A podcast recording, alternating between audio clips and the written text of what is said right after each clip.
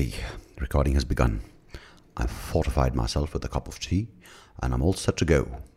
Mm-hmm. There's um, a group of people who, you know, this uh, you thought for a second might be an anthropological um, path of going down with. A group of people who live in the Irrawaddy Gashwa region of um, Domlur. You know. now, there's a group of people who like drinking tea from a mug, and there's some people who use, and there are a group of people who use the mug to wash their ass. Now, that's two different kinds of humans we have on this planet. Not the same mug. And that is absolutely. Why are you sounding like this? That's absolutely that's not the point I was trying to make. There are two kinds of people the group who like to drink tea from a mug, and there are people who like to drink tea with a tea service. That's a teapot, with the tea cozy on the pot, with the cup and saucer, and then the little finger sticking out when you drink it. That's basically the. Do you know the significance behind the little finger sticking out? In case there was a person with a really tight asshole walking by and they just had the urge to get their sphincter tickled they knew at any point that there were a group of people drinking tea with uh, from a cup and saucer who had a pinky ready for their. There's typically, I don't know, you guys don't understand. You think I'm fucking around. This is really from the British Raj. Uh, they really uh, thought of everything. These uh, colonial cousins of ours, they thought of. Um, you were a tight-fisted people. Tight-sphinctered people also had an option to get their needs uh, fulfilled during a tea service with scones, clotted cream, uh, cozy, and a nice little pinky fingering. Yeah, you learn something new every day on this podcast. Have a lovely, lovely, have a lovely guest uh, later on. Uh, she's fantastic, and I don't think she signed up for this kind of content to precede her conversation. But well, what are you going to do about it? But um, I'm the kind of guy who likes to pour, at least I was. I don't say I'm a kind of guy set in stone who likes it in a certain way, but I like certain things in a certain way. But when I used to be given tea in a cup and saucer, I used to pour it into the saucer and um, I used to slurp it up like a cat. I was a pretty fucking ludicrous child. I used to really envy what the dogs were fed when I was growing up. It wasn't kibble or any of this cooked stuff where animals, uh, dogs especially, and cats seem to have quite a menu to pick from nowadays. Uh, but it was basically bread, milk, mushed into a mush and served in a dog bowl. This was before people came up on social media and said milk is bad for dogs or bread white bread is bad for dogs or um, dogs are bad for dogs. Uh, so i used to see the guy mushing it up and I'm not shitting you, my mouth would start watering. And I needed to have it at the same time. So the moment that bowl went out for the dogs, I would rush in, take a glass bowl. Eh, the dog's got a steel bowl. I got a glass bowl. Fucking, that's right, those serfs. Eh, classism. And I would then take uh, b- b- bread, milk bread, of course, because we didn't have brown bread, multigrain, whole grain, kinds grain, what grain, sourdough, who's your dough, dough, dough. We had white bread. Uh, we had it all. Just the British had just left. so The bread was all white. We would take milk, uh, whole milk, no other way, just milk. There was no other option. No buffalo milk, cow milk, goat milk, dog milk, peanut milk, mother's milk. None of that. Uh, we just put the milk. It was Nilgiris or Nandini, and uh, we had no other options. And then we put that in. And um, if you're listening from out of India, this, these are kinds of milk. just going, what the fuck is this guy going on about?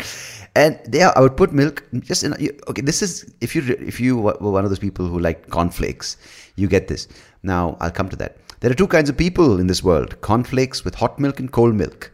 Yeah, I never knew cornflakes with cold milk was an option because when we used to go to this place, I'll come back to the point about the bread and what I used to eat. Don't worry about it. I'm on top of things today. We used to go to this place called the Wellington Gymkhana in uh, in well in what in you know, Coonoor in Ooty. The Wellington Gymkhana run by the uh, was it the army or the air force? I think the army. I don't. Yeah, air force can be anywhere. Navy bases inland also doesn't make sense to me. But anyway, this was I think one of those bases. Morning we felt oh anthony was one of the waiters back then and he would uh, lay out the breakfast service sausages and toast and eggs and uh, cornflakes with hot milk. And i was like ooh cornflakes it was also summer but it was chilly it's up in the hills. And like cornflakes hot milk? Then one day someone said you can have cornflakes with cold milk? That way you put right after and the cornflakes remain crispy. And i'm like god the things that i was oblivious it changed my life. Now I find out cornflakes is the worst. That Kellogg's invented cornflakes along with uh, the company Chiquita who made bananas as a breakfast option in the industrial revolution uh, not industrial revolution that's a bit too far back. But when people start going for jobs saying breakfast is the most important meal of the day and I, next thing you have cocoa puffs then you have tiger puffs so you have cornflakes anyway fuck all that. We have too much choice nowadays. So cornflakes with hot milk and cornflakes with cold milk two kinds of people there. People who drink with in a mug, people who drink cup and saucer with their pinky out for midgets. Oh, did I say midgets? No, I never say midgets. It's for tight sphincters, tight sphinctered. Um, yeah, I wanted something to be like tight sphincter, TS something, tight sphinctered mm, Samaritans. Anyhow, so uh, I used to put this bread in a bowl. Uh, I used to put the milk, which was hot. Um, which was also, of course, you you might have heard of this thing. There are different words for it, but it, it it's the word is malai. The word is something when when the milk is heated and it cools, it forms this film of fat. Uh, it, it, it basically if if you're considering a career in porn yeah start with milk which has been heated and then cooled off uh, take off that layer put on your chin and see what it feels like yeah Anyhow, I skim it. I don't. I never, at the age of eight, foresaw a future in the um, pornographic arts, in the in in, in in the abstract. So, yeah, I took it out. I poured the milk, and I would mush it up, of course. But me being human, I had the privilege of access to sugar, and I would, yes, I would mix it into a fine mush and I would then proceed to devour it like the lab that I was, trapped in a boy's body. If only then pronouns were an option, I would have been called, I don't know, labri, labo, lebu, lebu, or la, la, just la, la.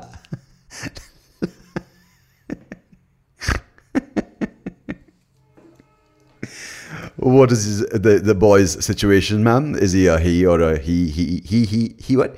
He him she she her they them. No no, he's a la la. He's a la la la labrador. or he's a pom. It's a good pronoun to have. Uh, pom rao, pom something.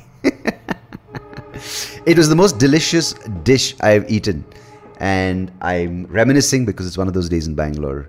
It's cloudy there's an abundance of clouds, abundance of air, abundance of things.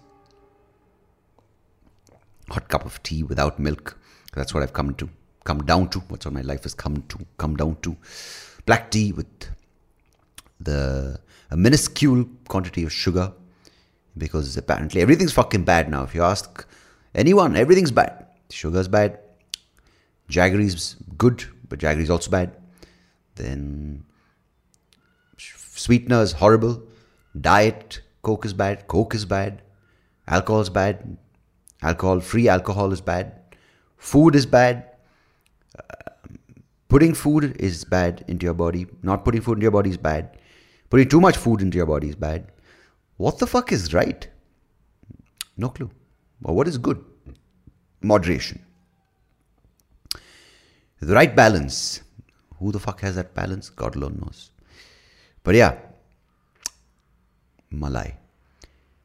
But um, yeah, it's it's one of those things, man. I I really uh, enjoy the fact that there are small things that people do which uh, sets them apart, and maybe even to group into groups. Then you know, because they're these small little habits, uh, the way they tuck in their shirt or the way you know men and women. I'm not going gender specific. I don't know how to wear a dress. I don't know how to put on a bra. But I'm saying where you put on clothes or where you wear a certain clothes cloth or clo- a piece of clothing in a certain way, um, the way you iron clothes, or I'm saying I'm saying daily, small personal touches to the way the way you keep your toothbrush, where you line your hairbrush, the way you want something cleaned or folded, or um, you know the the way you dig your nose or I don't know. I don't want to go into more personal grooming. I'm sure you don't hear that from me either. But there are things which make it so human, and you sometimes uh, hear from someone like, "Oh, I do this this way," and that, that's instant connect. It doesn't have to be on uh, political ideology or on a, on on on, on uh, in any form of social scale of thing that you have to connect on, but just these small things. Oh, oh you you like pulling that little hair off your ear? Yeah, I like that too. Just a very human experience. Uh, you you put your pinky out. Oh, okay. I, I put my thumbs up. Oh, who are you trying to please? Someone clearly with the largest finger. But I think keeping this in mind is very important. That we enjoy small things. Hey, that's not going down any path which you don't want to take it down, Sandeep. No sized references here. But when we get caught up in the larger picture and the longer goal, we tend to lose some of our sight and the pleasure that some of the things in our vicinity can bring to us. Small things, small touches, rolling over, taking that five minute nap, or sleeping in, or staying in bed for three minutes more than the alarm has told you to stay or not doing something after planning. You can take pleasure in anything, and I think it's how you set it up to be because you can be someone who panders to what everyone around you says, or you can be someone who lives for yourself. And uh, there are a lot of things out there, as I said, nothing is right, everything's bad for you. And it's a world filled with more and more of that, more and more of that if you want to hear it. But you can make it a little quieter by just choosing to do what you want to do and listening to what you want to listen to. Not easy, but it is easier than one would think because not everything in this world is so fucking hard. It's okay. It can be a little easy to smile once in a while and be okay. Oh God, did you have to end on that note? Yeah. But trust me, if nothing else works, take three slices of white bread, um, mash it up with sugar, with a little powdered sugar, put milk, hot or cold, and then literally take your fingers and mush that thing up into a ball of love take off first of course take off take off the cum take that that milky fat which the i call it the porn star litmus test. Take that off. And then just witness happiness enter your body. Yeah. I'm going to leave you on that note because uh, i have a great conversation coming up right after this. On a very different note has nothing to do with any of the things. But you know me. I hope and uh, my guest is Aakanksha Tangri. She's a lovely lady sitting out of Dubai, and she's going to share her story about where she came from and where she is now, what keeps her ticking, what she loves doing, about her the project she's involved in, the company that uh, the pub, online publication that she started, the podcast she'll be releasing shortly. Uh, lovely lady, a lot of fun, and a good conversation. So I hope you enjoy it. And as always, I hope you are safe and well and keeping yourself uh, well. Yeah, whatever you are doing, enjoy yourselves and uh, tell a friend about this mind blowingly amazing podcast where new things are revealed to you every week. All right, till then, goodbye. See you on the other side. Cheers.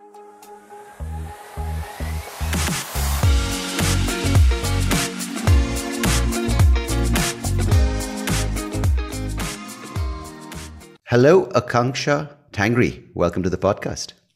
Hello, Sandeep Rao. Thank you for having hey. me. You were, you were asking me how to pronounce my last name, and I messed up your very simple last name. Hey, this is what happens when you podcast too much. Names don't really come across too well. But thank you so much for agreeing to do this, Aakanksha. It's been a while since we last spoke, but I appreciate it. Uh, thank you for having me. You were actually the first guest we had on my podcast, which launches in a few days. And hey, we're going to talk about that. I know this is sort of like a pre-launch party where I'm going to get to know about the podcast. My people, people listening right now, are going to find out about what it's all about. But firstly, you know, it's so strange that um, I, I interviewed a person for this podcast uh, quite a few months back and uh, her name is Shweta Subram. I'm sure you might have heard of her.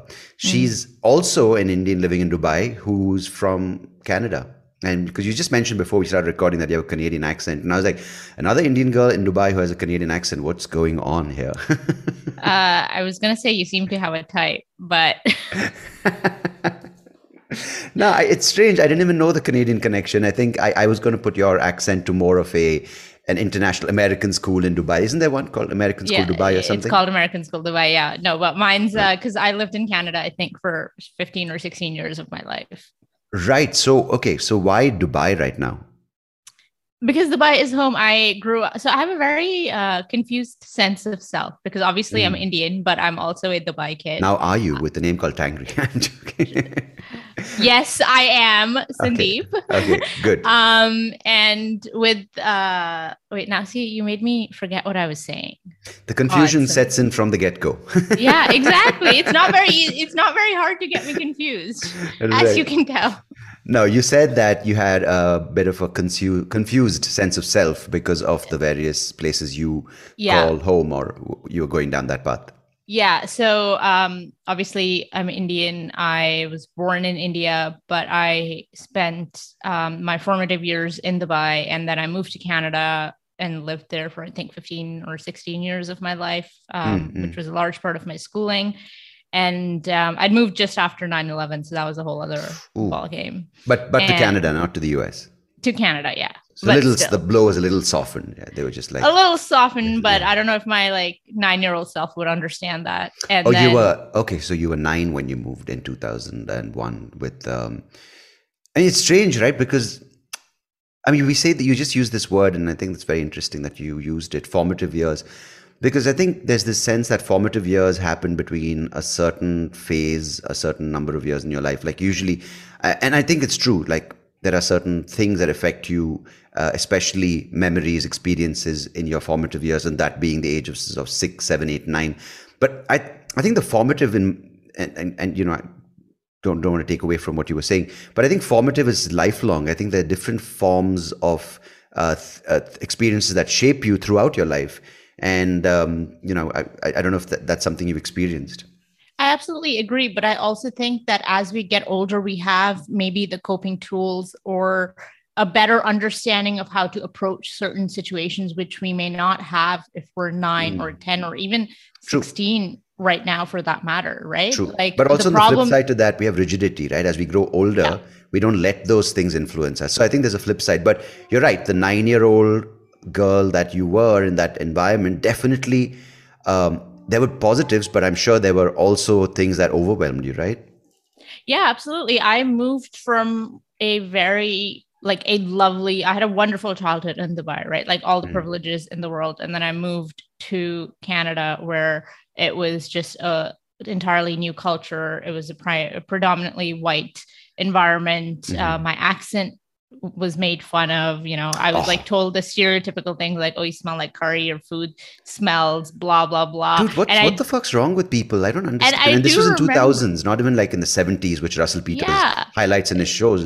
This is like in two thousands where people have the internet. I mean, just the the, the, the flourishing internet. They know that Apu's not the only Indian. I, I don't get it. I mean, no, I don't think they knew. Yeah. I honestly don't think they knew it at that point. Especially, I think it's uh, expecting it from like nine or ten year olds at that age. Right. Sorry, asking I'm for, for my classes. That's fine. Um, you know, yeah. asking um nine or ten year olds to have that level of understanding is too much when you see grown adults yeah even now they don't have that so how can we expect the younger generation you know to be able to do that and also yeah. like there was i remember um this one incident very vividly because i came home crying it was after 9-11 had happened and uh one of the guys in my class was like oh my god you know you're as hairy as bin laden Ooh. Man. And I just like I just remember like sitting at my desk, just like looking down at the hair on my arms, and then like going home to my mom and crying and be like, "Can you please just get it removed.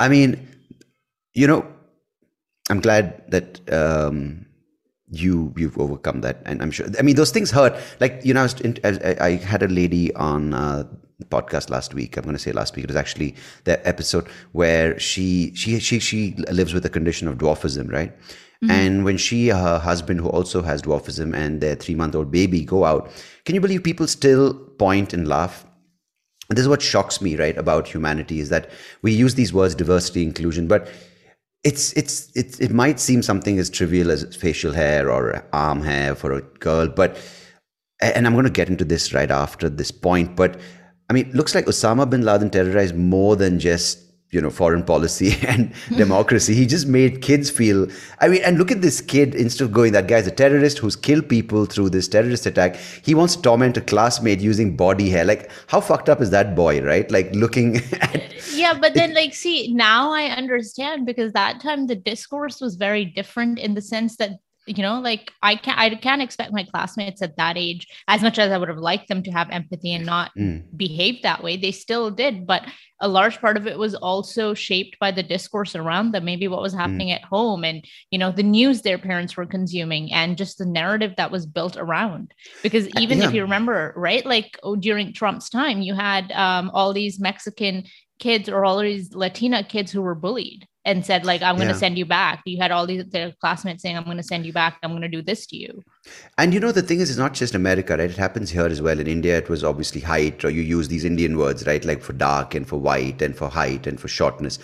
And I mean, in, I remember in the, the bullying I received was not as much for my disability because it was not a visually, uh, it was not evident, right? It, I didn't have a cane or I wasn't in a wheelchair. But I remember a girl in class getting bullied for having braces uh, they were like um, a girl who got, um, you know, who got picked on for for her size, and I was like, I mean, and, and this is not, I don't have the answer to it, but it just shocks me that um, kids sometimes have, of course, a lot of uh, conditioning from their parents and their environment, which makes them say such things, right? Like, I'm sure that that boy didn't even know uh, the severity of Osama bin Laden. But for him, he obviously would have heard something that this turban wearing um, Arab has done this, and he automatically equated that to hair, and you were the first brown uh, object of his so called hate, and he just used that thing, which is interesting how society kind of works on various levels, right? From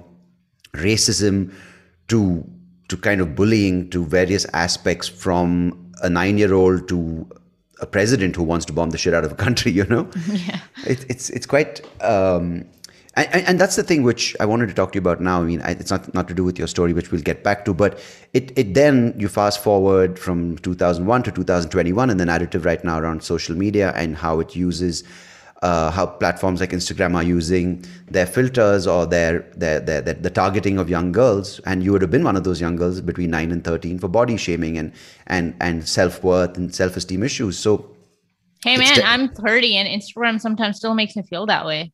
Crazy, right? so, can you? Because I don't. I mean, I I don't know what it's like because I've never uh, appreciate. I mean, I, I, can see a little bit, but I don't. I mean, of course, I've always been like in awe of like the models and the magazines, like Cindy Crawford, the supermodels. Like mm-hmm. it's kind of like this. The boy has to also think that that's my ideal girl, right? Mm-hmm. Narrow waist, big hips, big bust, etc. But I for I think maybe in a way it's a boon that I'm not able to use Instagram to its fullest because I can't upload selfies or I can't use the right filters or I don't uh, leverage the visual angle as much. I just put it as a platform where my clips can be heard. But mm-hmm. how does it feel like for someone you're saying at the age of 30, you still feel it? What what is it? Is is it the is it the validation angle or is it the other women who are looking better? So can you just take me through that because I, I don't know what it's like. I didn't realize this would be a therapy session, by the way, when we. Hey, no worries. It's free. Great. When's our next one? Can you book that into? Sure. Episode 35 from now. I don't know.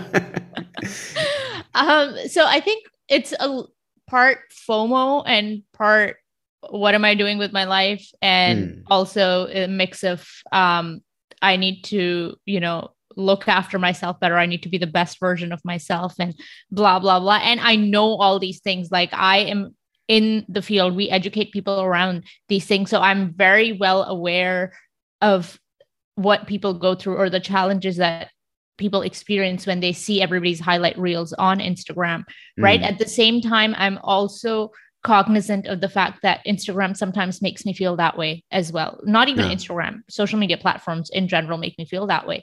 But they make I, you feel what? Because, they make you want to go back for more, even though you're feeling bad, even though you know. No, okay. it's not even that. It's just like looking, you know, that constant comparison game to what other people, what is happening in other people's lives. Yeah, yeah. Right. Yeah, okay, and yeah. not like, and I'll like go onto Instagram after I've had a stressful day and be like, oh, okay, great. This person had a brilliant day. With, mm-hmm. and then I'll catch myself saying that and be like, okay, wait, if I just posted a photo from today, everybody's going to be like, oh, wow, Kanksha was out there doing this. But I know that's not the truth. Right. Mm. So it's just, um, I'm very. But that's also, that's also because you have this internal gauge knowing that, okay, I'm going to just sort of throw this out there. Like, See, because you're aware of what it's doing to you, I think that's where the conflict is. See, because you are aware that if you put up a photo saying, great day, guys, sitting out there, independent woman, hashtag, hashtag, whatever, you know you're lying to yourself.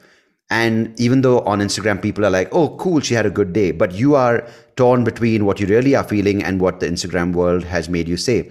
But most people, and I don't want to generalize, who don't have this conflict where they don't know, um, what they, they basically are selling themselves a lie saying i had a good day. I give, i give you examples of this right? Like for instance um, I was sitting with someone for a, for a breakfast and they ordered this dish and literally they took a photo of the dish, put up a photo saying at this lovely place in Goa, having a great breakfast, and uh, this is the place to be, seren- uh, you know, serenity and peace with one with nature. Literally after the photo was posted, like this breakfast was crap. I, I can't eat this thing. They returned the dish and they didn't like the place. So I'm like, they are okay with it because they don't believe that they they don't think that they're being dishonest or the word right now being unauthentic, right?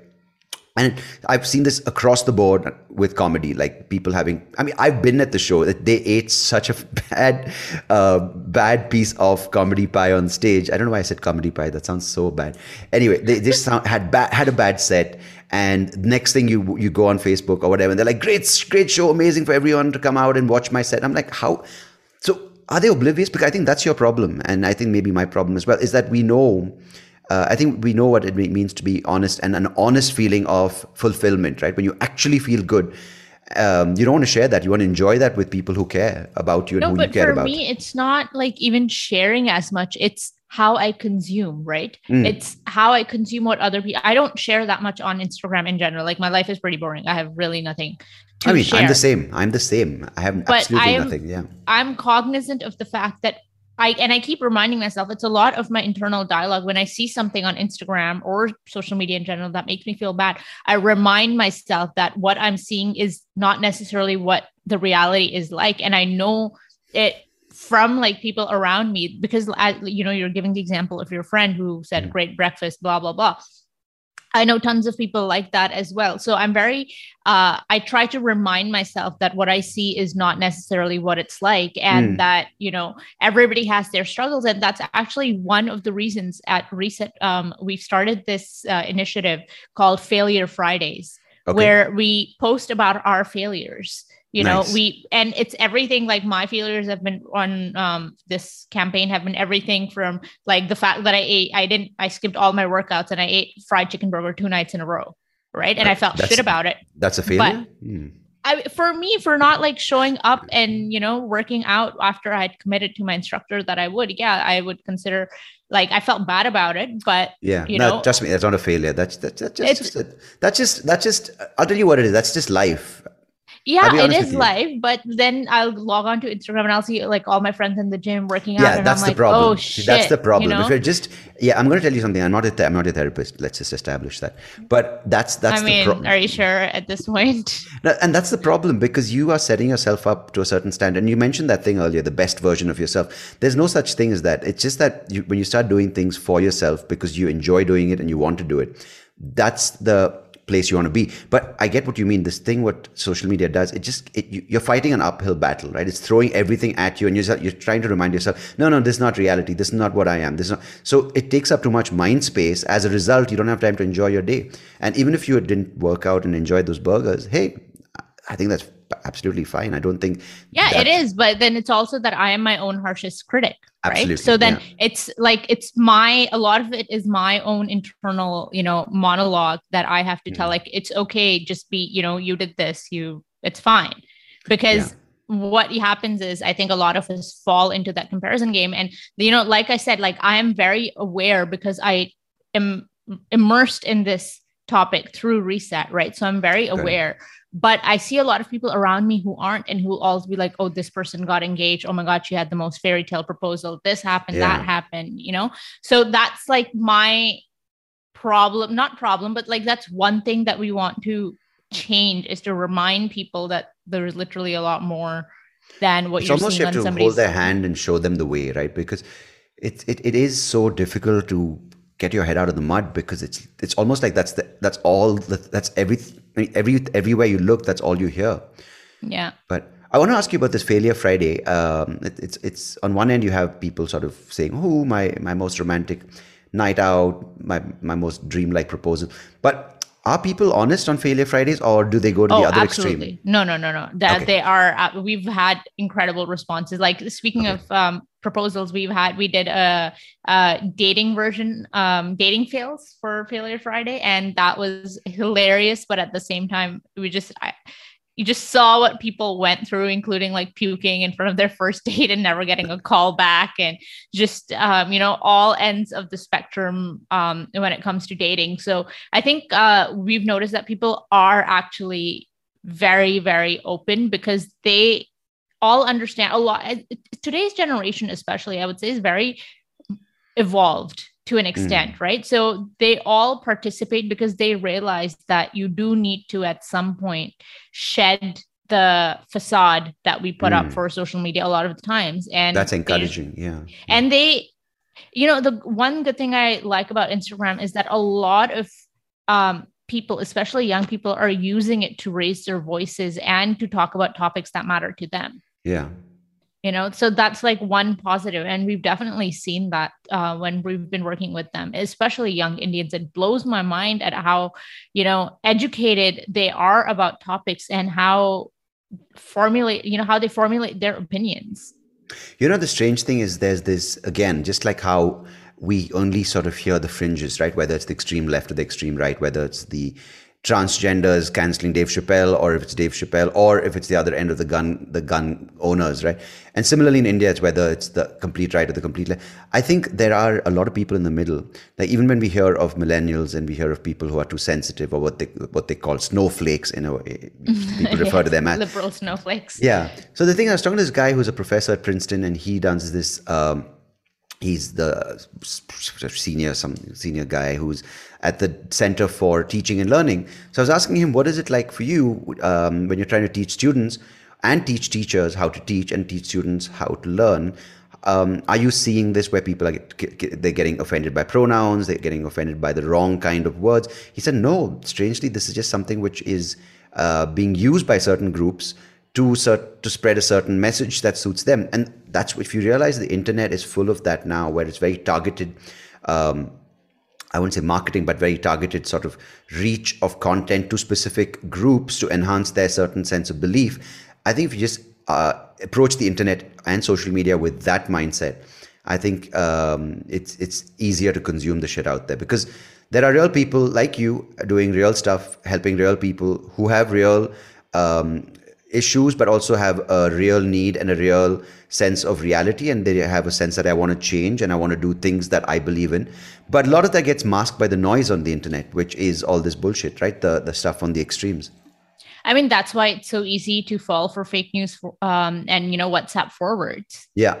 Absolutely. Right. Because and it's, not just millennials, you, even older people do it. Like, oh, uh, absolutely. Yeah. Absolutely. Like those family WhatsApp groups are always like, they're toxic. They're very yeah, toxic. Yeah. Something or the other, you're going to believe that UNESCO has declared some like India best for something or the other, and you're going to have people just fall for it. I mean, on the other thing, they like, oh, look at PV, PV Sindhu's workout, and everyone tries that. Oh, next thing, PV Sindhu dressed up in jewelry. I'm like, dude, are we and i know these are the real people doing real work but are we you said we the, the, people today that the youngsters are evolving. I'm glad to hear that. And i'm i'm i'm not a youngster but i it's it's it's encouraging.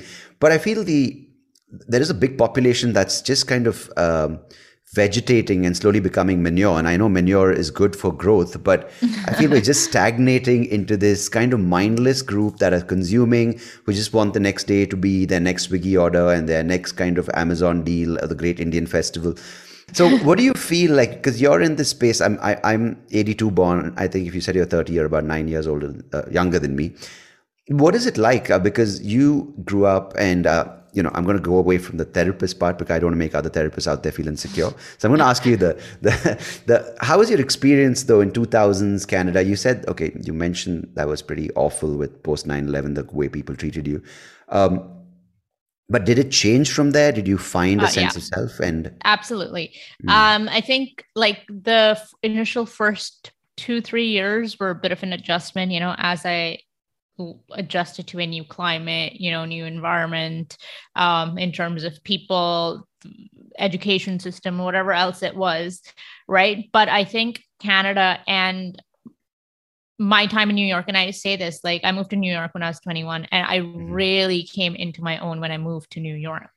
Seems right? like a lot of people do end up. Yeah, it's like your cliche thing that oh, girl moves to New York, you know, lives the best version of herself and that was actually what happened yeah. because i moved um i was this like basically a kid who hid behind books the mm-hmm. entire time when i was in toronto like yeah I, obviously i had like great friends and all of that but still it was a large part of me i still hadn't discovered myself until i moved to new york and i had all these experiences that i can right. genuinely say have shaped me to be who i am today where, where in New York were you? Were you there for like undergrad or were you there for work? I was there for grad school and then okay. I ended up working there.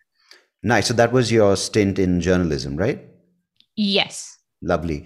No, because my wife says the same thing. Like even now, she's like, I wish I could go back to New York. And she did her th- course from FIT, and she lived in up the Upper East Side, and she just loved it. I mean, not just the course, but just loved the idea of being in New York. You know, it's not like she went every morning to Central Park and she yeah. went every day to the best thing, but she just loved the idea of being there, yeah. the energy, and I think that's what you're you're saying as well.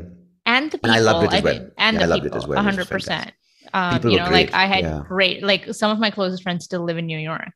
Nice. And it's just, but I think for me now, uh, I look back and I'm like, yeah, New York's great when you're young because now mm. if you hmm. ask me, you know, to live that whole New York life of, you know, working all day and then going out and then, you know, coming home at 2 Oof. 3 a.m. It's a bit Can't rough, do it. Too old. Too old. oh, really? Okay. I wonder yeah. what would I even qualify? Would they even let me to New York? Excuse me, so you're a fossil. Please go to the Museum of Natural History.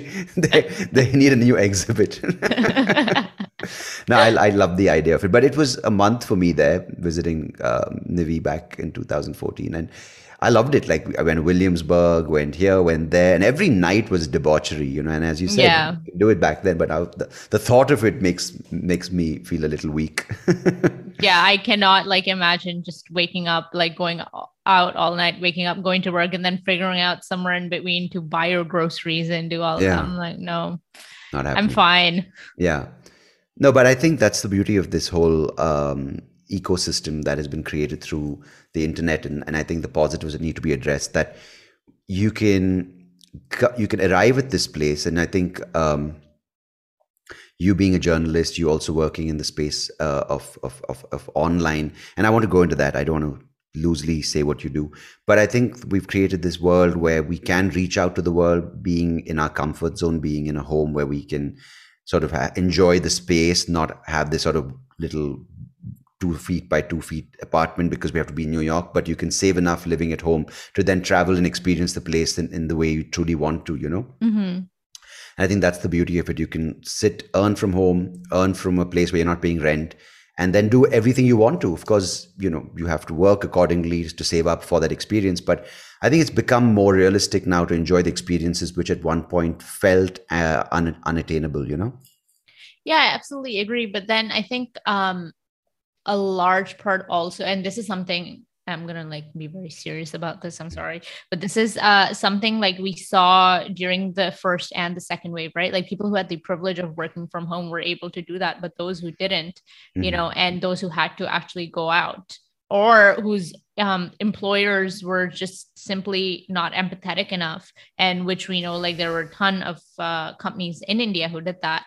Those people did not have the option to just work remotely or do whatever yeah. else that they needed to you know unfortunately and, yeah. yeah. But i think it's an eye-opener. You know what happens in these situations i think is that of course there's some people who need to put food on the table. They need that job. And i'm not at all an undermining uh, their hardship and the effort they do uh, put in to get that work.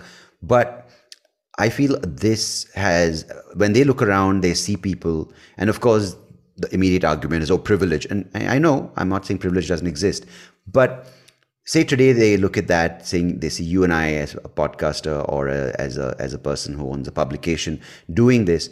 I think it's it it, it, put, it plants the seed in their head saying one day i would like to do that which i think is huge when it comes to progress for a society because when they know there are options they might say okay i'm going to do this because i need the money right now but they put feelers out there. They put their they take their blinders off. The other avenues seem to open for them and i think that's the hope. Yeah i think we have definitely seen in the past year not just in india but otherwise too that more and more people are quitting their jobs those who can are yeah. quitting their jobs and going down the freelance route. Yeah. And I mean, and some and even some who can't and that's quite encouraging. You know, I, I because especially comedy, that's the space I knew from 2009 to to 20, and I'm still sort of not eh, back in it full time because I, I mean back in it on stage because I'm just like you know what I'm, I'm actually quite happy. I don't I don't don't have material, you know. But it, I I noticed that a lot of people took the plunge, and it was cool to be a full time comedian. But now they're like, mm, I, and and when I started out, I encouraged people saying, take the dive, do it because when you're committed, you really put everything and everything's on the line. You write the best jokes then. But that was also in 2011 when there were like 10 comedians in the country. But yeah. now with everyone going viral, I'm like, you, you know what? Do a bunch of things. Don't, and, and this is something I've learned and I uh, do take back certain things, certain bits of advice I gave back in the day because I feel now uh, if you rely on one thing which you love, for everything that's your joy, your sense of fulfillment, for your creative outlet, for money, you're putting too much pressure on that. And then you start worrying about the other things which come along and not enjoying the you're art too attached to the outcome then, yeah. Yeah, because it becomes your entire identity. And then if you do badly in that, you feel you are, as a person, are bad. So I think it's good to do a few things and then find one thing for money, find one thing for pleasure, one thing for fulfillment, one thing which is also a w- way to sort of put out the things that you want to see um, change in society. So a bunch of things always helps. And so let's talk about you because I don't want this to be about my journey. so how is so what kind of journalist were you uh, in New York? I um I started off as an intern at CNN on Fareed Zakaria's show, which was the most incredible experience of my life. Ooh, it was I've like he's amazing. He yeah. is amazing. He is like the most incredible person you will ever meet. He is just so mm. genuine, so smart. You're in the room with him and you're like, wow, there's so much I don't know right. in life because he's so well read, but he's also just genuinely a very nice human being who you know, wants to help you succeed in life. And that's I think amazing. that's so rare to have. And just him. And very few people like, get a chance to meet people like that. That one person who kind of shows, you know, opens your eyes to the world. Yeah. And so it was him and it was his um it was one of his senior producers also. Like his entire team. He's fostered this wonderful team who are just so helpful and so mm. warm and are ready to give you advice or you know to help you out when you need it whether it's with job recommendations or just you know to meet for a coffee whatever else it is. I think that's so rare um these days especially yeah. in um in jobs media. that are high pressure yeah. right? Like media. Um, but my experience in new york with the media industry has been wonderful. I was able to find the best people who were able to help me on my path. And after CNN, I ended up joining Vice News as a production assistant nice. uh, in New York, and that was the time Vice News was just starting out. So it was a great. So you sorry, so you were a producer on uh, the CNN shows, or and no, Vice, I was a, I was an in, I was an intern at CNN. Uh-huh. And then from there, I joined Vice News as a production assistant in their uh-huh. New York office. And then uh, from there, I moved to their Toronto office as an associate producer. Okay, so you were not so a so-called investigative journalist or a journalist no. report. Okay, so you were more behind no. the scenes. Okay, I, I did host. Um, I wrote a lot for the website, both at uh, mm-hmm. CNN and at Vice, and I uh, hosted a few things at Vice as well. But uh, I was more producing. Producing was my first love. That's really cool, you know, because I, I, I, there's another name which comes along with Fareed Zakaria. I think there's a person called Sree Sreenivasan. Yes, sure you've heard course, his name, right? Course. Yeah, yes. I was supposed to in fact get him on the podcast, and um, yeah, supposed to because I, I, reached out to him. That, that was last year, uh, but these things happen. Hello, Sree, if you're listening. I think Aakanksha is going to get Fareed on the show, so great. Oh, oh uh, what? Excuse me. I knew someone back in uh, when I'd come to New York in 2014. This guy who was working with CNN, maybe you, uh, Vidur Kapoor. No, I don't know. he's a comedian. Then he went full time into media. So anyway, so he yeah. So I don't know why. When uh, okay, okay. wait, so, let me Google him. Yeah, Vidur Kapoor. He's uh, I think he's one of those first ABCD gay comedians. So he had these sort of great jokes back. Vidur Kapoor, I think. Comedian. Yeah, must be. Hmm. Uh, I don't know him. Yeah, no, because he, uh, I reached out to him. He said, "Hey, I'd love to help you with comedy, but I'm no longer in the space. I'm working for CNN." So when you mentioned CNN, I'm like, "Do no. I know?" You know, it's the Indian thing. Do I know anybody like, in CNN? no, but it's also like, "Hey, you're Indian. Do you know the other Indian person at CNN?" Yeah, exactly. You know, just like That's how exactly you're like, "Oh, yeah. I interviewed this uh, Indian girl living in Dubai has a Canadian accent. You must know her." You yeah. know. No, also you might know Shweta Subram because she voiced the thing for that song which went viral called Jalebi Baby.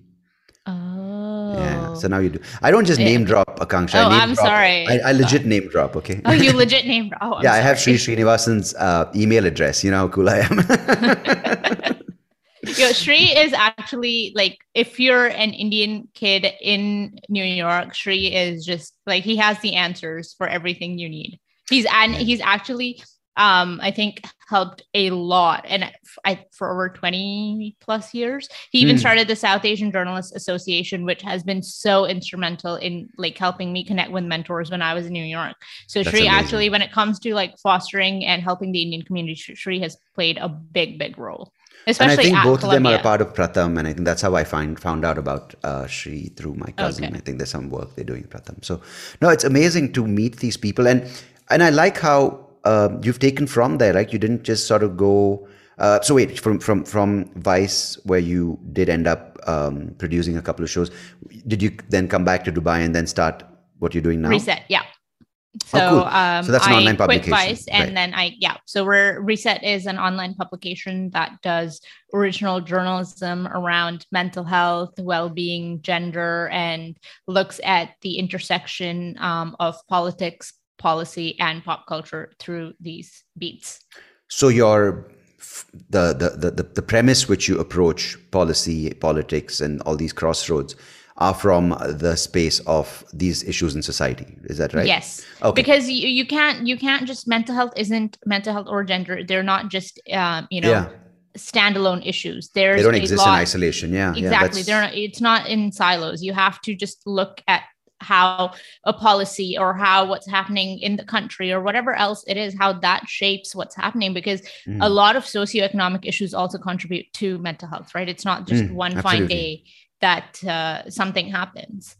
And that's the thing, right? A person who's gay uh, could be disabled could also have mental health issues because you know the strange thing i was talking to someone who uh, who was uh, last year in a ward because of covid um, and he's he's a he's a not a, yeah he's, yeah he's a paraplegic. He's in a wheelchair, but he's got yeah. a little bit of mobility. And he was telling me, you know, in India, can you believe that the disability, um, the the the issue of disability, it doesn't come under medical because he needed to, you know, an assistant to help him in the ward, right, during a quarantine. And apparently, disability comes under uh, women and child welfare. Okay. So that's not even yeah, it's not even a medical condition in India. I, I, I could be wrong on the national level, but I think this is in the state level or something, uh, or, or it's the other way around. So which is what I'm trying to say is when you are doing what you're doing, you can't approach it with one yeah. filter. You can't say I'm going to work on mental health because there's so many variables that affect mental health, and that mental health have to you know mental health practitioners have to take into consideration. You know.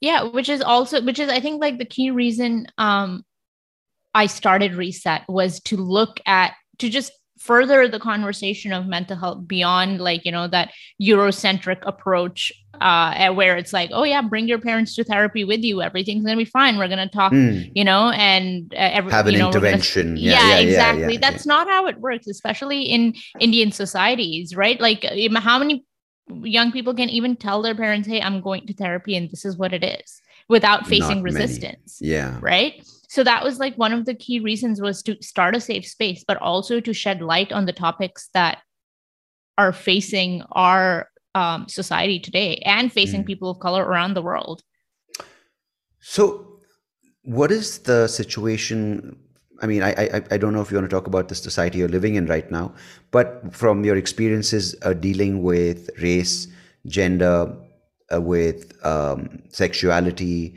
with disability, mental health. Where are we right now? I mean, because there's so much, and you probably be in the best position with the stories you've covered to give me a sort of snapshot of what's going on. See, in India, I think um, when it comes to and this is something that really surprised me was how many when we started Re:Set was how many people were willing to speak up and mm-hmm. to share their personal stories and to let us know like their deepest darkest experiences and i think that we're really really grateful for the fact that they've trusted us with their stories i think since launch we've done 400 or 500 articles um that's, that's brilliant that, that around these topics, right? And it's not like it's people's lived experiences, but it's also just a general sense of like what's happening on the national level, what's happening on a state level. Um, and I think there is definitely awareness, but I don't, there is also that general sense that this awareness is also in that same, you know, echo chamber in a way. Yeah. Yeah. Right. So we have to further the conversation beyond just what you see on Instagram and beyond just, you know, uh, therapy. While it's great, but there is more to mental health than that, especially in a country like India. You can't go into rural India and be like, okay, here, speak to a therapist, right? You have to start from a very uh, ground level and say, okay, and look at the challenges that people are facing and then mm. figure out how you're going to tackle that. And there are great initiatives that are happening in India on the rural, on the grassroots level that are mm. sort of taking a holistic approach towards mental health. But I think one of the biggest challenges we face in India um, is the language, but also uh, language in terms of obviously like uh, how diverse India is, but also in terms of how you would translate terms like mental health or depression or anxiety or these terms into an Indian language and try and explain it to a person who is going through that or even to your parents at that point because a lot of times like what are the terms associated with mental health in hindi? Pagal. Mm, mm, mm, right? Or mm. mental hospital. Or or or unhappy right? Sadness which is not yeah. always depression. Yeah. Yeah. So it's just um like i think we've progressed a lot. We've definitely progressed a lot. And one thing that really makes me happy is how many young people are becoming aware how many young people are yeah. reaching out for support but we need to do a lot more we definitely need yeah. to do a lot more you know the thing is um what's amazing is that you know you you you you face a very uphill battle but i think your energy is good that you know you're keeping it good because it is a little overwhelming at times right when you just mentioned all the things that you did about the scope of um, the, the the the the issue the the diversity. the challenge that lies ahead of us yes. Yeah. but you know what for me like the idea of mental health is also sometimes you know when you have and this is not taking away from anyone's mental health um, issues because it's so personal it's so different it's so unique and each person approaches it differently. So i think we need to establish that first. I think the way social media does it is good as a way as a messenger to spread the idea that you're not alone in this particular experience of mental health issues. But I also feel it also has the flip side, right? Where you think that mental health can be solved in a week because a celebrity had depression yeah. between two movies. And suddenly when the second movie came out the depression went. I'm, and i've noticed this. I noticed in the entertainment space.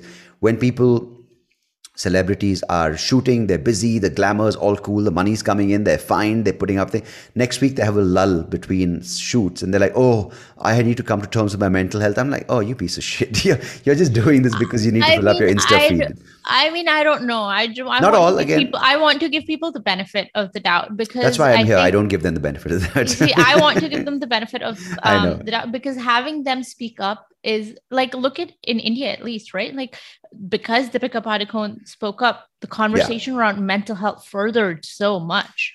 Well, but she went beyond just talking about it. She's yeah, she also set opened up the foundation, yeah, and she like, opened the foundation. Is, but she yeah. took the first step of opening up, which yeah. takes a lot, especially in her position, to open yourself That's up to such vulnerability. Using your power, yeah, absolutely. Yeah, and so I do want to give. I'm not talking about people the, like her, of course. You know, I I don't undermine. She's done some amazing work, and she's got experts who are in a position to even further what she's doing yes yes so that i so i don't know like just based on her experience and seeing what um you know other celebrities are doing in terms yeah. of just. No, I'm talking more about the influencers, the, the ones. Okay, the, ones the influencers. Today, yeah. Yes. Today they're selling uh, bras. Tomorrow they're selling shoes. Day after they're selling dolphins. The fourth day they're selling anxiety. So I don't know what to believe.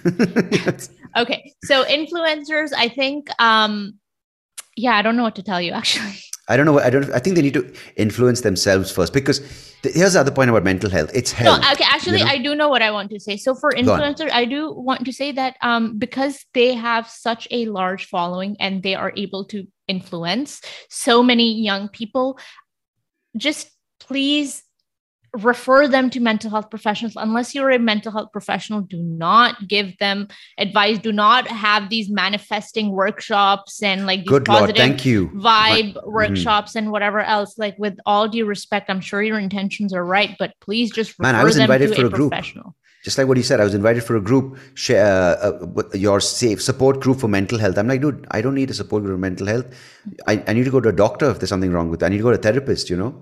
See, the I, thing is, we've also held support groups, especially during the second wave, but we had a professional. Groups. Yeah. we had like a mental health professional, like a therapist, a of psychologist, yeah. a psychiatrist lead those groups. So it yeah, wasn't yeah, just you know me saying like, okay, because I work in mental health, uh, here I am leading yeah, uh, it's, it's a support like, group for you. Exactly. Right? It's like me trying to tell you I'm your therapist. It's a joke. Of course, I'm not your therapist. yeah. The idea is that these people were like, oh, I experienced anxiety and depression uh, I'm going to conduct this group. That's not how you fucking do it because you went through it. Good for you. Good for the fact that you're able to, de- but you cannot, if you're not trained as someone who can analyze the situation because it's a case by case. Each person is different. Each person's experience with mental health issues are different. So you cannot, and it's, it's, it, it could cause more damage, in fact.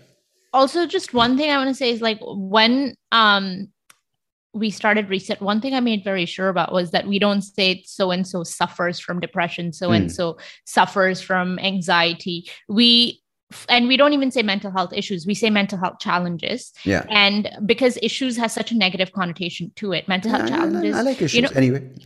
It's a personal well, thing. you know Sandeep. I don't, I don't work gonna, at Re:Set so cool.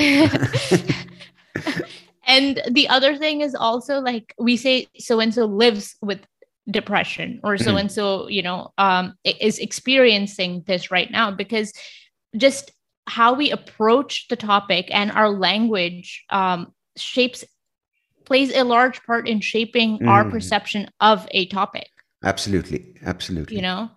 So yeah that's just i don't know one thing i just wanted to add was no i think it's these... important how people perceive it right? Because it, it, it, and from an illness to a condition uh, you, you kind of approach it differently. And i'll give you another thing maybe which you've experienced is um, the, the you know anxiety depression these are things which are um, not social constructs right they are a body and a mind feeling in a certain way because of a social situation they're put into. And they were mechanisms that helped us cope in some way. And uh, because that coping mechanism went a little too far, it goes to perpetual uh, debilitating anxiety and as a result, depression, or could be one of the other or both, right? But in some cases, I, I, at least in my case, it was a wake up call. Uh, I used anxiety that I was experiencing. I mean, initially it was, was like, why me? I can't handle it. It was debilitating to a point where I couldn't get out of bed. Mm-hmm. I don't wish that on my worst enemy. Maybe a couple of them, but not all of them. Mm-hmm. Um, just joking.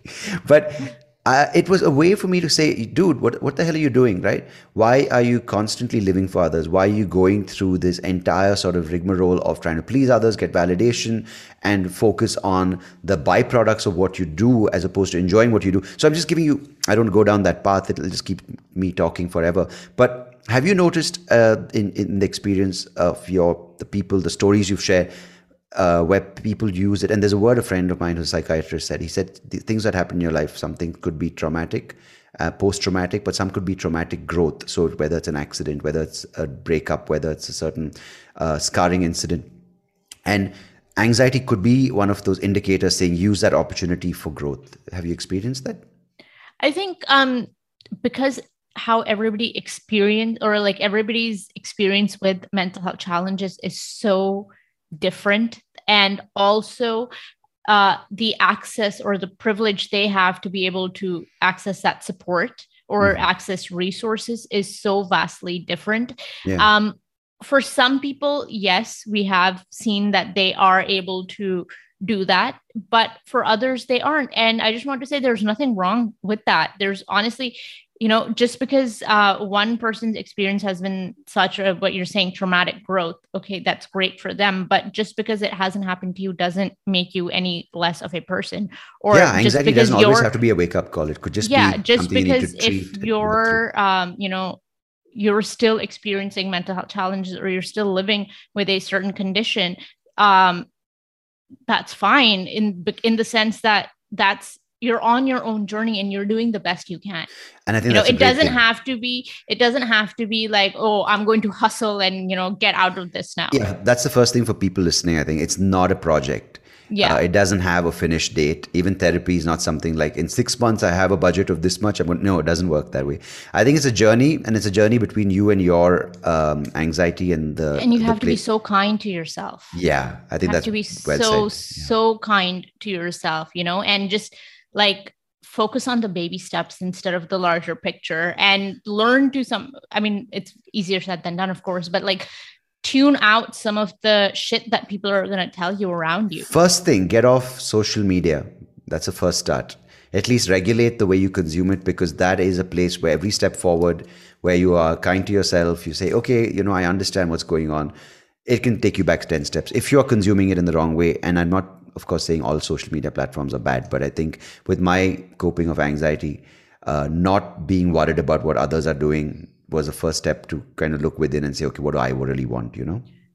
That but also what people around you are saying right? Like more than just social media like uh, what your family or friends are saying or any yeah. of that like at some point uh if it doesn't serve you just if you can learn to just tune that out and focus on your own journey.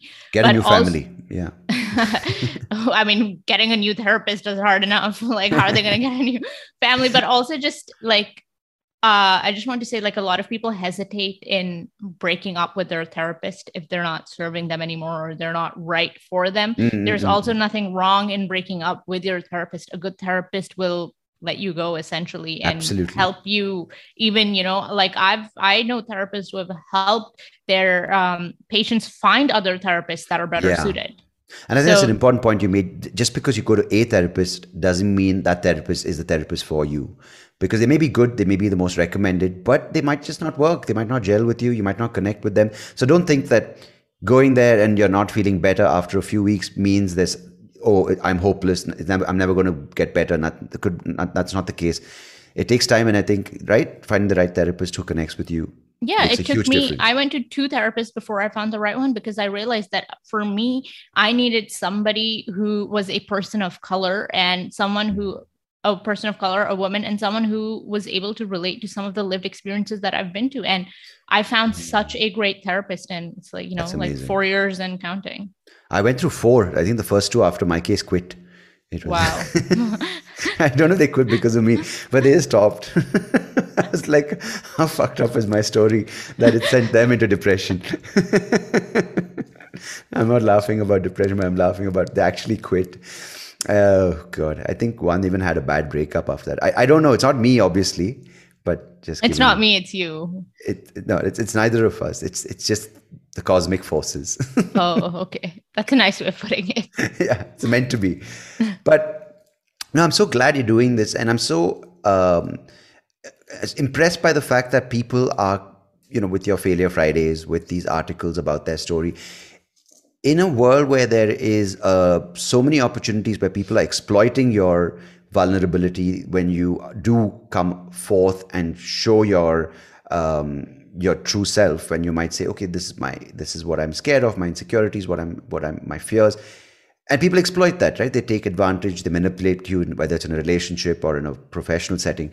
The fact that people come to you and they trust you to tell your, your their story right is very impressive because the media manipulates it. I've had so many interviews where people take snippets out and they don't put the whole story out. So clearly, through your publication, people do believe that you and your team and your publication is someone they can trust, which is, I think, really, really important in today's day and age when there is so much mistrust. I think, I mean, first of all, thank you, but I think a large part of it is also fostering the right team. Yeah. And finding people who believe in what you're doing and who have their ethics in place and their heart in the right place and mm. who actually i know that i don't have i can just sort of tell them okay this is what we're working on or like yes your pitch is approved and then they're on their own mm. right and i can't be micromanaging a team i can't be doing any of that and the good thing is that my team is they're all it's an all female team and they're wonderful wonderful women who just are so passionate about this. And, and they all work of, with you in Dubai? No, uh, a lot of them are based in India as well. Okay, so you have a remote team. That's fantastic. Yeah, nice. yeah, and so everybody's spread out, um, you know, doing their own thing. But I think at the end of the day, we all believe in the same thing, which is destigmatizing mental health and to talk about the topics that no one else is talking about. So I think that's been a key part in um, helping people open up is just finding the right team who can talk to them. Yeah, I think that is so. Uh, I don't have a team. I it's just Somnath and me. Uh, but I think I see that in my wife's case with her uh, e-commerce thing. It's it's just finding. It doesn't matter about the size of the team, but you find people who are not in it just for the appraisal and that percentage hike, or for you know saying to people, "Oh, I work at a mental health um, you know organization that." supports mental health. You know, what I'm saying is this finding like-minded people is so hard, but I'm so glad you have found them. And the thing is, like, as um, we sometimes when we put up job postings on our Instagram or whatever else it is, we get hundreds and hundreds of applications, and you see how many people actually care about this and the sheer amount of talent that is out there. And I'm like, damn. Nice. Like I just makes me happy but then i also get foam i'm like i'm sorry i wish i could hire you too and you and you but yeah, yeah. you know you have so much going on for you so it just really it's very heartening to see how many people care about mental health um yeah. in it's India. become a very very encouraging uh sign of um the fact that people care you know? Yeah. The fact that people care and that they're uh, also like when we'll speak to them during interviews and stuff and i say like why do you want to come work at Re:Set? They said because it resonates with what i'm going through in my life. Mm. and it's provided me a safe space. And i think that's more than i can ask for. We're two years old. We're, that's it yeah that's it we're two crazy. years old and you're already resetting what yeah already resetting oh. with our podcast that you're a guest on yeah, I know. That was, so okay. So what's the podcast about, and what's it called? I, I know I know the name, but you're the host. okay, so it's called Why This Now, and it looks at telling the untold stories. Um, you know, asking the hard questions and talking about topics that people aren't necessarily comfortable talking about. So it's essentially an extension of what we're doing on the publication side and just bringing it um, to the podcasting side. So our mm. first episode, which is with you and a bunch of other wonderful guests, looks at dating and intimacy through the lens of disabilities.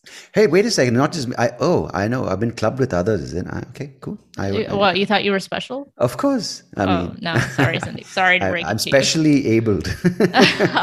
according to PC culture. But no, that's fantastic. So you bring together I, li- I like that. So, under the theme of dating uh, with disabilities, you have various perspectives within one episode. I think that's really cool. Yeah. So it's uh, you. It's one of my really close friends from Toronto who talks about her her own experiences and something that I've seen up close in like I think the 12 or 13 years I've known her. Mm-hmm. And then um, one another person from India and then uh, someone from the States. Okay. And uh, so that's our first episode. And then some of the other topics we look at are um, the mental health impact of COVID on teachers and whether yeah. they're experiencing PTSD. And uh, we go inside the minds of the trolls and the trolled. Interesting. I think that's a very, very important thing to. Uh, you're talking about the online, the people who yes. hate and the people who are receiving yeah, hate. What yeah, else? Yeah, who else are the trolls? You'd be surprised. Where I live, uh, we have the real ones. Oh, okay. I, I, I, live in Hogwarts, by the way. oh, okay. Wow. No, because recently I was listening to someone talking about the troll farms, um, and they're not necessarily only out there to sort of uh, put nasty comments on YouTube or make you feel like shit, but they actually are manipulating uh, what um, information is being you fed consume. to certain yeah. Yeah, that's kind of like with, with what hap- happened with um, the, the, the, the Jan, Jan 6 political riots mm-hmm. and the so that kind of troll farms in Russia and China doing that. So I was wondering whether you have access to those kind of people as well, because many of them are proper cyber hackers and they have these bots. No, we didn't. Maybe next season we'll do that, but this season uh, we haven't gone to that extent. But we've mm. talked to uh, we've talked to one of the world's foremost experts on the psychology of trolling, mm. and uh, we've also talked to Nidhi Razdan, who mm. obviously gets trolled a lot. And we've talked to Super Woman, aka Supriya Joshi, as well, who's been trolled consistently on social media about the mental health impact of trolling. Ooh, yeah. No, it's yeah. it's a bummer. It really it really brings you down. How much ever you're like, oh, there are a bunch of idiots sitting in somewhere. But it just, yeah, I mean, I, I don't get trolled because I, I, I, not because I'm too good. It's just that I don't get enough views to get trolled. Like if you get, it'll be it'll be really sucky if you the of upside of not being popular. Absolutely, like out of hundred views, you get trolled ten times. Then there's clearly something wrong with you, right?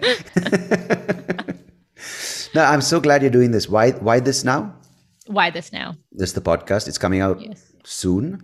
Uh, do you have a release December date? December 6th, December 6th, Monday. Oh, that's, yeah, this podcast will be out by then. Our episode will be out by then. Oh, so okay, great. It, so please watch it. rewind to, to December 6th. Reset your calendars. Hey, see how I incorporated your name there? Oh, the wow. Company? Great job. I know. No, no worries. I, I, it's my pleasure.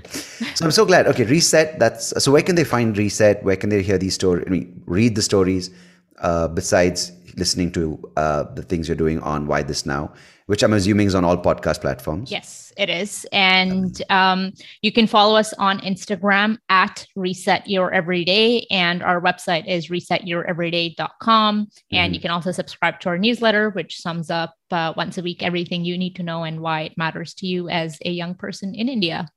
Super. Thank you so much, Aakanksha Tangri, for doing this and for doing the great work that you are with your team.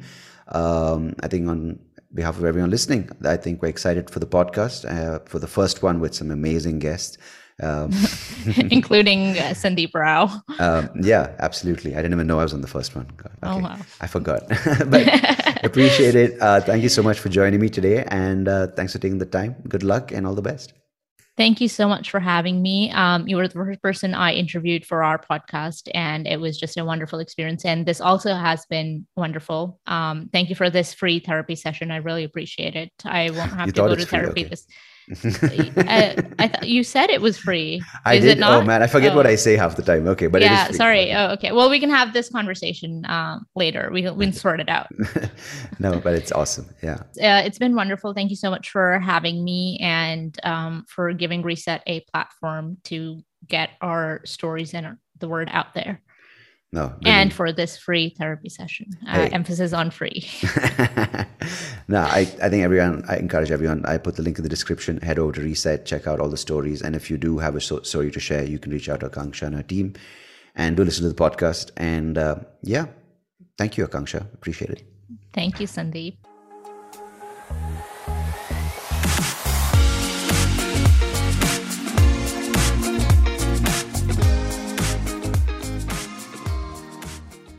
Hey, thank you so much for listening to this episode. If you liked what you heard, please do check out the other episodes on YouTube or wherever you get your podcast. And I would much appreciate it if you could like the video, share it with people who you think might enjoy it, and of course, do subscribe to the channel because it will help me and the podcast grow and reach more people just like you. So thanks again. Appreciate it.